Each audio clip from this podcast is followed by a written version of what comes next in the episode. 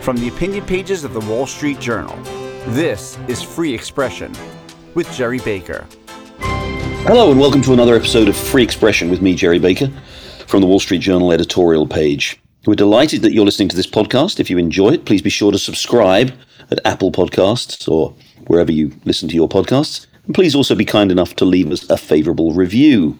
Now, at the journal's editorial page, we believe strongly in free expression. And so each week on this podcast, we explore in depth and candour, with the help of a leading commentator, a major issue of topical importance, events of historical significance, or just something that we find fascinating. This week, as the war in Ukraine rages on, I'm very pleased to be joined by Garry Kasparov. Garry was born and raised in the Soviet Union, and of course is a former world chess champion and one of the most recognized chess grandmasters in the world. But in recent years, he's been an outspoken commentator and a strong proponent of liberal democracy. He's been a particularly fierce opponent of Vladimir Putin, and he left Russia a decade ago and lives in New York now. In 2015, he published a book called Winter is Coming, in what now looks a remarkably prescient warning that Putin would take advantage of the appeasement he was facing from the West to expand Russia's global power by force if he wasn't stopped. And seven years later, here we are with Vladimir Putin invading Ukraine. Garry Kasparov, thank you very much indeed for joining us. Thank you very much for inviting me. So, um, you were indeed right. A lot of people were skeptical, and indeed, the whole history of the West's perhaps engagement with Vladimir Putin over the last decade or so has been repeatedly refusing to see what was in front of its face in terms of what his real intentions were and his determination to go about achieving them. Do you think that this invasion of Ukraine has now changed everything? Do you think we really do now fully understand and grasp the, the threat and, and the need to do something about it? I can only hope so. Because uh, to understand Putin, all we had to do was to listen.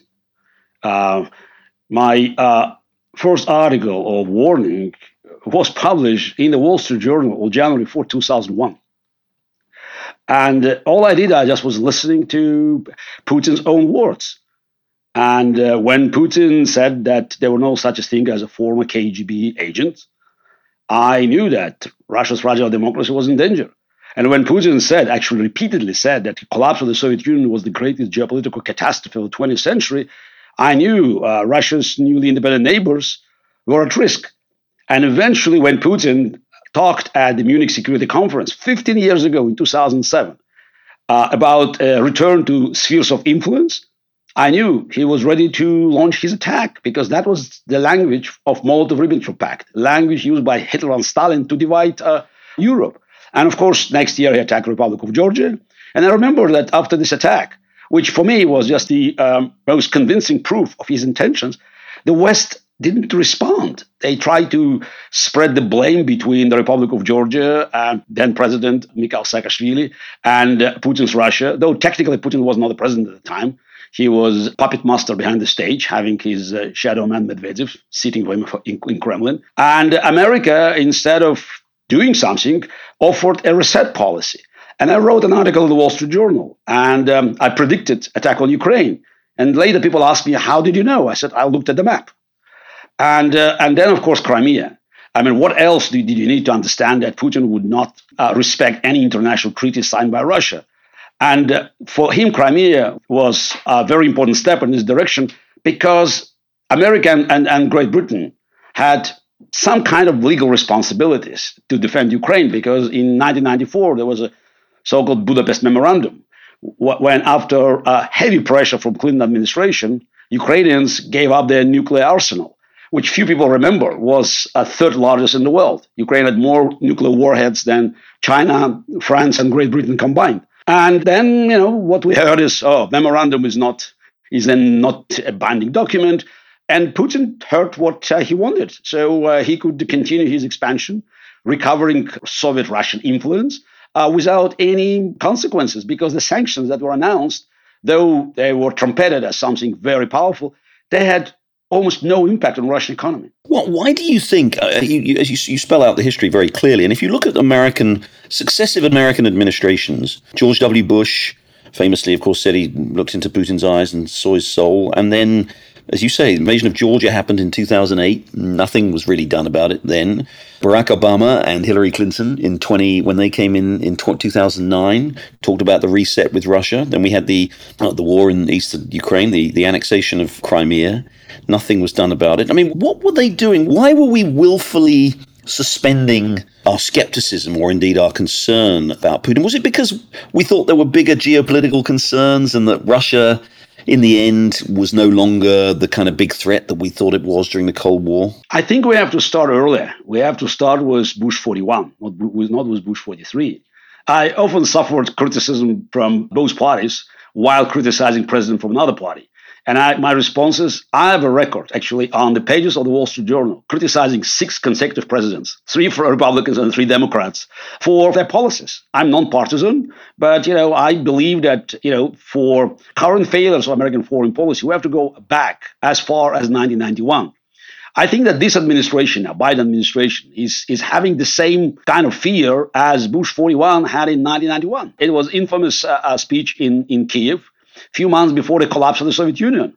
So-called Chicken Kiev speech. Chicken Kiev, um, allegedly penned by Condoleezza Rice, and the message was. By the way, she denied that on, on this very podcast. She denied that she'd written it, but maybe okay. Whoever whoever wrote it, so this is it's somebody from General School of Staff. Yeah, this is maybe maybe it was Jim Baker. We again, this is it's not. It doesn't matter who actually wrote it.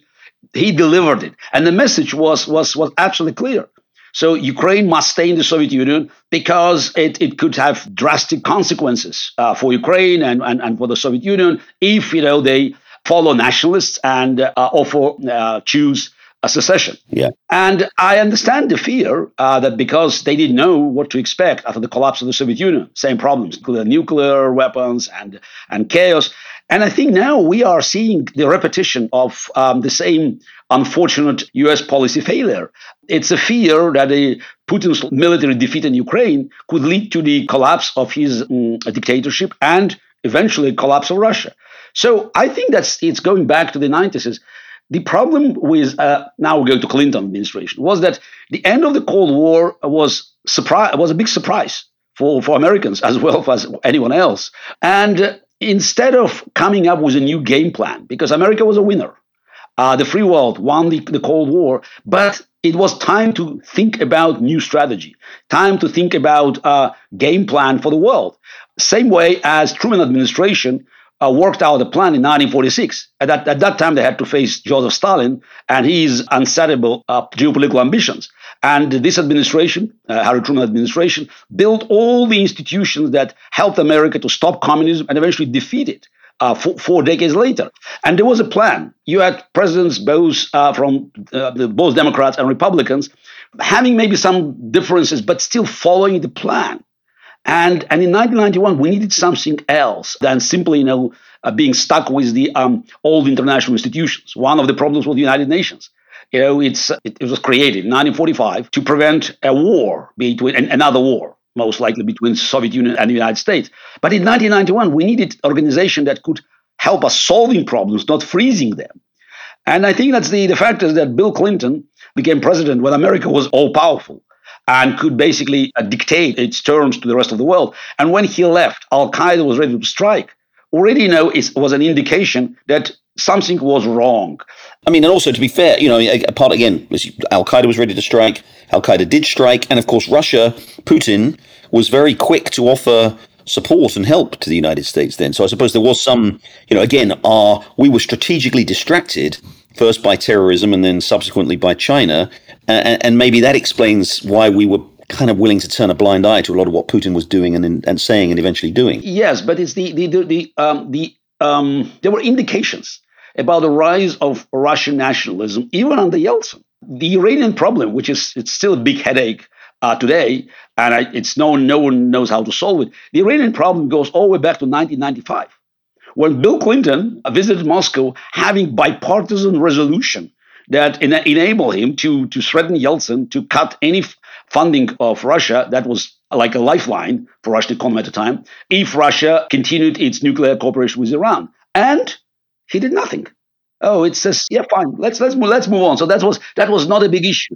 Uh, Look, sorry to interrupt, Garry, I'm, because I'm fascinated by this. But you ascribe what's happening in Russia to Putin's you know, expansionism and his aggression. But but there are other people, people from you know George Kennan to Robert Gates, who I actually had on the podcast last week, and in Russia from Boris Yeltsin to Alexander Solzhenitsyn, who said particularly about Ukraine that Ukraine was a particularly important, valuable, sensitive issue for Russia, and that it's not just Putin, that it's ingrained in sort of Russian self identity and ge- Russian geopolitical outlook that Ukraine could not simply be allowed to go along with the, the West and joining NATO or joining the EU because that would represent something that would really tear at the heart of Russia itself. You, you don't agree with that? Yes and no. You're right. It's ingrained in uh, the matrix of Russian nationalism, of Russian imperialism. But you know, we are in 21st century. I mean, if we want to solve global problems, we have to eradicate the virus of imperialism. And as for Russian nationalists, I know quite well this is the, the different factions there, and it's not all you know. It's they're not very cohesive. So yes, there are some of these groups, and of course, Putin belongs to ideologically to these groups that believe that you know Russia has rights for Ukraine and even for other parts of Russian Empire. But there are many, and by the way, most of them are in exile now or in jail, who believed and still believe that Russia um, is having is having criminal war in Ukraine because the future of Russia it's an integration in Europe. You know, as, as maybe as a confederation of Russian republics, they are less concerned about Russian territorial integrity if Tatarstan or Chechnya would like to be separate, fine. But again, it's an ideological fight inside even this nationalist movement. But of course, you know, it's this is, the free world had to respond at early stage at any sign of um, recurring Russian nationalism. That's why I mentioned Boris Yeltsin. And then, of course, Putin demonstrated it, you know, and, and spoke about it quite frankly. And I think every time when he spoke about it, that's why I mentioned the, the conference uh, in Munich in 2007, he had no response. Yeah, the, the moment when Putin talked about spheres of influence, Americans had to respond even harshly to tell him that, you know, just, you know, remember, it's 21st century. This is not 19th century. And it's not surprising that, you know, that Putin eventually got a message, what he wanted to hear. Same way as Hitler in the 30s. Uh, oh, I could do that. And then, you know, he thought that he could go even beyond Europe. We, we talked about 2014 Crimea. I think was a result of Obama's blinking uh, in 2013 when he decided uh, against intervention in Syria that was, you know, that's, I think for me, it was mandatory because he drew the red line and he had to shoot when Assad crossed it. We need to take a short break there, but when we come back, we'll have more with Garry Kasparov on the future of Russia and the world. This message comes from Viking, committed to exploring the world in comfort. Journey through the heart of Europe on an elegant Viking longship with thoughtful service, destination focused dining, and cultural enrichment on board and on shore. And every Viking voyage is all inclusive, with no children and no casinos. Discover more at Viking.com. Welcome back. We're talking with former world chess champion and a current champion of liberal democracy in the world, Garry Kasparov. Let's, let's look at what's going on now. Um, again, whatever the intent of Putin, whatever his larger ambitions, I think we can all agree that the war in the first six, seven weeks has not gone according to his expectations, or frankly, according to, to, pretty well anyone's expectations. The Ukrainians have been putting up a hell of a fight, uh, significantly with weapons from the West, from NATO countries and others, um, and is really rebuffing. It looks like you know the, the, the, Russians have essentially withdrawn from Kiev or the areas around Kiev, which there was their initial target to sort of seize the capital quickly. They've fallen back there, seem to be fighting, concentrating their forces now in the east and the south. What's your sense, knowing Putin as you do, and knowing his geopolitical uh, ambitions. What's your sense now of what Putin's objectives are? Now that he's clearly failed to achieve that first knockout strike that he seemed to be going for, what do you think he might be willing to accept short of that? Frankly speaking, I don't care what he might be willing to accept. I think you know we all owe Ukrainians every resource, every weapon they need to win this war. So this, I think that's that's a very wrong, you know, concept. What are you saying now? This is the Western strategy. The Western policy is still looking for any means or ways to offer Putin off ramps. And again, in the end, it's the Ukrainians. You know, we have to do what we can for the Ukrainians. Uh, it, no, you don't agree with that? Yes, but it, let's not forget. In 1994, United States pressed Ukraine to give up nuclear weapons. I think that it's maybe not today, but definitely before the war, you, this administration have been pressing the Ukrainians to accept so-called Minsk a, a Minsk uh, uh, deal that would offer Putin political control of Ukraine. Ukraine was uh, a distraction for this administration, and, and and still a distraction now. And when you said Putin expected to win the war quickly, yes, so CIA and so Pentagon. So just it's the it's I'm I'm shocked now that the uh, director Burns and General Milley those who blundered here because they talked about Ukrainian capital uh, would fall in 96 hours, that Ukraine would not last for three for more than three or four days they are still, you know, calling the shots. And, and I think this administration now is just has no clear strategy how to work with Ukraine. It blocked supply of uh, modern weapons for Ukraine to win the war. You said that West, Western weapons. 99% of the weapons supplied to Ukraine, it's based on the concept that it will be another Afghanistan or Vietnam. That's the that's the those are the, the countries that were brought in by American officials because they thought Ukraine army would be destroyed. And then we'll talk about guerrilla war. So fine, javelins, stingers, and all sorts of, you know, this small arms. But you do not win war with this kind of weapons and planes, long range artillery, uh, missiles that can hit Russian warships that are shelling Ukrainians from cities from, from uh, Black Sea, heavy armor. So that's all is this blocked by the United States. So again, I think we uh, have to agree that it's up to the Volodymyr Zelensky and his government as to what kind of terms they end this war on. But in your view, we in the West should be urging him to fight for victory, to go for all out victory, defeat Russia, get them completely off the territory of Ukraine, and do whatever we can to achieve that. Is that what you say? No, again, as you said, urging him. We have yeah. no moral right to urge Ukraine to do whatever.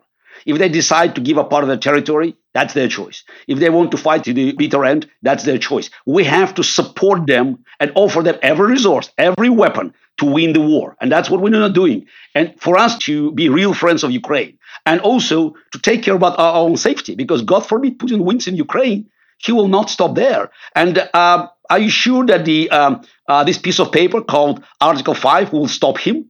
I'm just I'm shocked to hear that oh we have no um, uh, obligations to defend Ukraine because it's not a member of NATO, but we will fight for every inch of NATO territory. How come? Are you going to fight, you know, in Lithuania and Poland against Martians or against the same Russians? If you're afraid of Putin's nukes, why these nations should believe America that America will come to their rescue facing Putin army, bloodthirsty army that will be fresh of success in Ukraine. Right now, we have a unique opportunity to destroy Putin's war machine using Ukrainian manpower and determination and their spirit. And all we need is to offer them real help, give them weapons. And um, also, you need, you need strategy. And strategy includes not only tanks, but also banks. Again, I don't fundamentally disagree, but we do have a different moral obligation, don't we, to members of NATO than we do to Ukraine? I mean, the whole point of being a member of NATO, and the whole point, I think, of why NATO has so far declined to admit Ukraine is because we are prepared to do whatever it takes to defend NATO countries, and that if you're, by definition, if you're outside that alliance, we aren't under the same obligation to you. But why Ukraine was not admitted in 2008? They asked as early as 2008 to be admitted. The war would not take place if Ukraine were a member of NATO. So, and also, it's, you know, we, you're talking about obligations. I don't know what's moral obligations or you're talking about piece of paper. Again, Budapest Memorandum was now we understand piece of paper. I don't want to uh, for us to check if Article 5 is also piece of paper the moment Putin crosses uh, NATO borders in Lithuania or Poland. Actually, most likely Lithuania, small country. It doesn't have the same resource as Ukraine to fight back. But again, I bring us back to strategy. Because right now is what I see, actually what I don't see, it's a cohesive strategy by the free world to oppose Putin. Uh, because we hear uh, so many statements about what America and the, West will not do but we don't hear anything about what we will do. And Putin reads them, you know, and moves on. We will not uh, close skies. Great. We will not, you know, respond to uh, Russia's use of WMDs. Okay, for me, that's disastrous because that will embolden Putin and also will give a sense of impunity to his generals and admirals that will have to carry this criminal order if it, God forbid, comes from Kremlin. What do you think of the risks? And again, what, I, what's concerning the Biden administration and presumably most other NATO countries, although not those immediate neighbors, I think it's fair to say, but certainly the kind of the western flank of NATO anyway, is this concern that Putin will escalate, that he will use either on the Ukrainians or, God forbid, even and beyond that, he will use weapons of mass destruction and possibly even escalate. And it's part of, you know, there's this idea of escalate to de escalate that's part of Russian military doctrine. Do you think that's one, either overrated, that either the fear of that is overrated, or two, doesn't matter. You know, the stakes are so high here that frankly, even if he is going to escalate, we have to face him down. By the way, do you remember when Russia included uh, this um, nuclear element in its military doctrine? So that's yeah. it's it's the Russian doctrine uh, actually allowed to use nukes in the regional conflicts in 2009. Yeah, yeah. In 2009. So at, at the time where Obama and Clinton were busy, you know, just you know working on reset policy, Russia upgraded quote unquote its military policy to include nukes as a permittable a tool for regional conflicts. Now, speaking about this is again use. Again, I heard you saying, "Oh, if Russia uses it in Ukraine, or God forbid, uh, beyond Ukraine in, in NATO territories." For me, that's constitutes a real problem. What if they use? Let's start with chemical. A chemical warhead that lands in a western Ukraine, one mile away from Polish border. Are we going to start measuring? You know, this is the distance. And that's, by the way, Putin can, can do it. Same with nukes. So it could land in Ukraine, but it will definitely affect uh, NATO countries. Is it uh, aggression against NATO? I bet you there will be people in Washington or in Brussels, in other European capitals, saying, no, no, no, no, no. You know, we, we had experts there. They found out that it did not hit NATO territory. And we promised to, to defend every inch of NATO territory, but it was five inches, you know, on the Ukrainian side. So that's a problem because the adequate response means that NATO, and of course it, it reads America, must say now that any Russian military base or warship that fires warhead, uh, a missile with, with a nuclear or chemical warhead will be immediately destroyed. Right. And then, then we have a chance, a very good chance, in my opinion, that those who are responsible to carry Putin's order, these admirals and generals, they will be seriously considering whether they have to push the button because they will die in five minutes or they will have to sabotage. Right now, the escalation is in Putin's hands. He keeps escalating. And by the way, killing civilians in thousands, probably now in tens of thousands, that doesn't qualify as escalation or we don't care. Your concern then is, your critique is actually that we've moved a little, but we are, maybe appeasement is too strong, but we are still not really facing up to the threat that Putin represents. And this, this restraint, this restraint that we're exercising, no to a no-fly zone, no to offensive weapons, very cautious response to anything that Putin may do, that still in a, in a way represents just a kind of higher level of appeasement is that right? Look, again, it's it's. I, I, don't ask you to waste time, you know, on the subtle definitions, offensive, defensive. I believe that Ukraine is fighting aggression. Every weapon for Ukraine is is defensive because it, it fights for survival. Actually, it's fighting for all of us. Yeah, I, I get that. My, my, my point is, so you, you you still really think that despite all the warnings we've had for twenty years, all the warnings you've written about and you've spoken about, despite you know the ultimate warning, the the existential warning of him actually crossing the border and invading Ukraine, you still don't think we're quite up to the challenge. We're quite grasping the scale of the threat that he represents. Is that right? I, am not thinking. I'm just looking at the facts. Mm. Since the beginning of the war, European Union offered Ukraine an assistance for over a billion dollars, mm. a billion euros actually. At the same time, Europe paid for Russian oil and gas 35 billion euros. Yeah. Yeah. Now, uh, again, what should I think about it? So, oh, we can't do it because the prices, everything will go up. Absolutely. But you have been doing it for 20 years. Now the difference is, you know, you pay more for, for gas. You know, again, it's all prices will go up. But Ukrainians are paying in blood now. Europe is still funding Putin war machine because this money is being used to fund Putin's war efforts in, in Ukraine. And again, going back to America, where is American leadership? It's same old story, leading from behind. It also brings me back to Harry Truman, 1951. He said, "We can't lead the forces of freedom from behind." And that's America now is trying to find um, it's it. I think the administration is trying to muddle through without taking risks without taking a stand because America must come up with a strategy. And strategy, it's not just Biden saying, "Oh, God, for God's sake, this man cannot stay in power," and then being, you know, uh, the statement being backtracked by administration. He keeps repeating it and then then backtracking. It's it's a vicious circle. I want to hear that you know the sanctions that are being imposed on Russia will not be lifted until Ukrainian territory is cleared, Crimea included.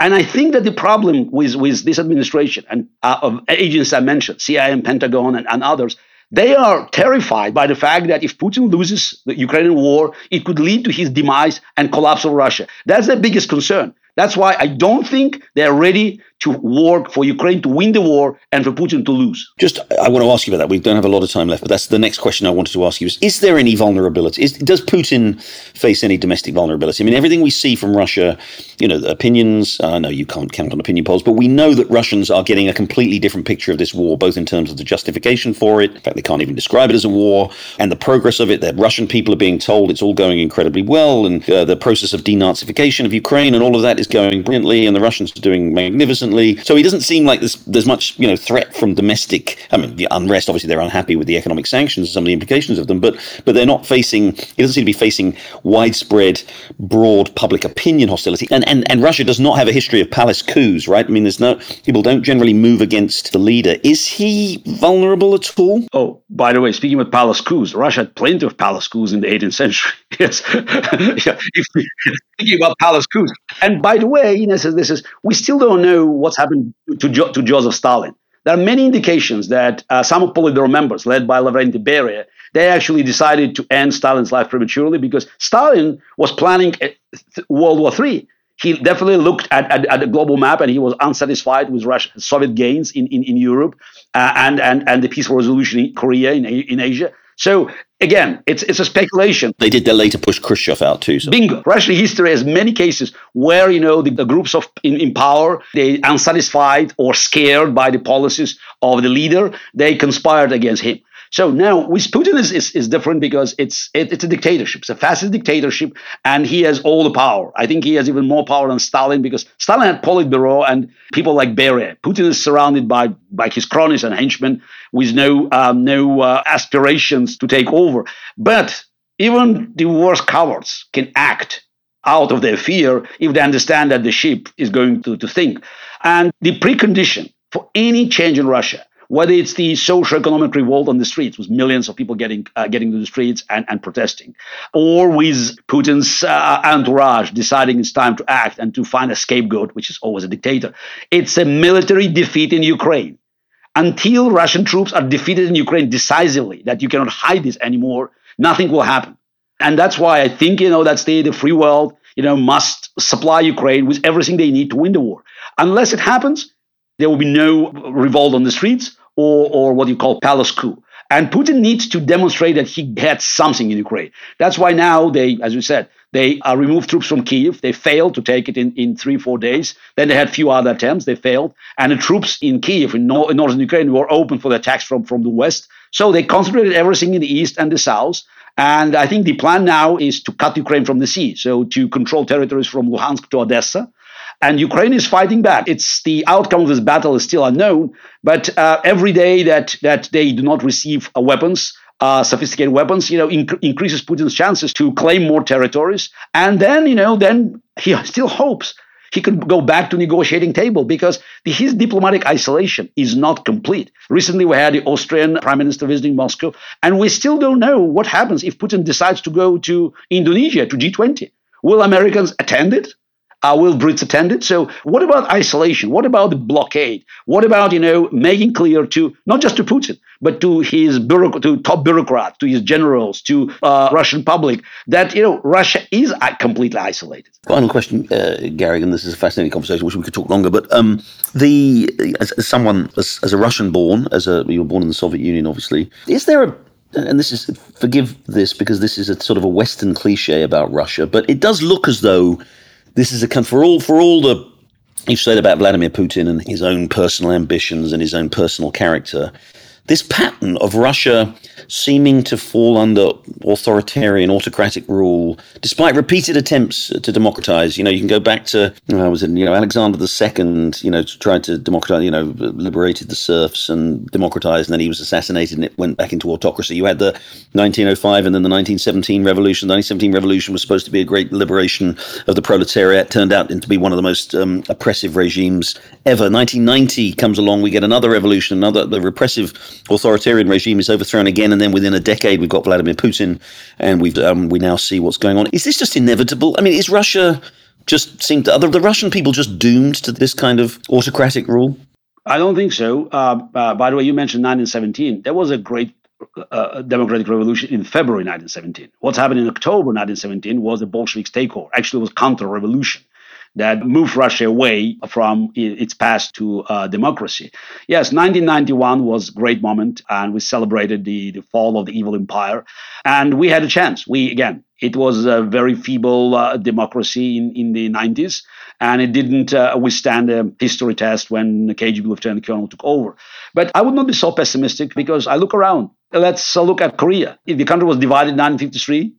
So the North South. Now the North is the is the biggest gulag in, in history because the whole country is one gulag. And the South Korea is uh, one of the most vibrant economies in the world and liberal democracy. They even you know, impeached their their president and uh, and put uh, the head of the um, largest corporation behind bars for white collar crimes. So I don't think anything is determined by sort of genetic curse, but I think that we are now reaching a point where the future of Russia will depend whether we can, as I said already, eradicate the virus of imperialism. Russia has to make this transition from imperialist state from an empire to a national state that may be smaller in size, though I don't think we'll lose many territories, but we'll, we'll um, go back to the family of civilized nations. I think there's a strong push for that in, inside Russia. You can see millions of people now just leaving Russia. They don't want to be part of Putin's oppressive regime.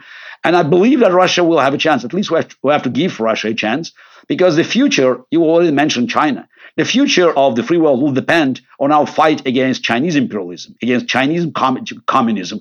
And Russia must be our ally, must be ally of the free world. And I think this is a very good chance. And, and that's why winning this war in Ukraine and uh, making sure that Putin regime will collapse that's the best hope for the free world that the 21st century will will not see another Cold War with unpredictable result, but rather will will lead us to another to, to a new triumph. Russia can be an ally, you think, in the end? It has to be an ally because again, it's my dream is, and I'm willing to uh, contribute to this goal for Russia stop being a permanent problem, but to become a part of the global solutions. That's a uplifting note on which to end. Surprisingly, one. Thank you very much indeed, Garry Kasparov. Thanks for joining us. Thank you for inviting me. Well, that's it for this week's episode of Free Expression with me, Gerry Baker, from the Wall Street Journal editorial pages.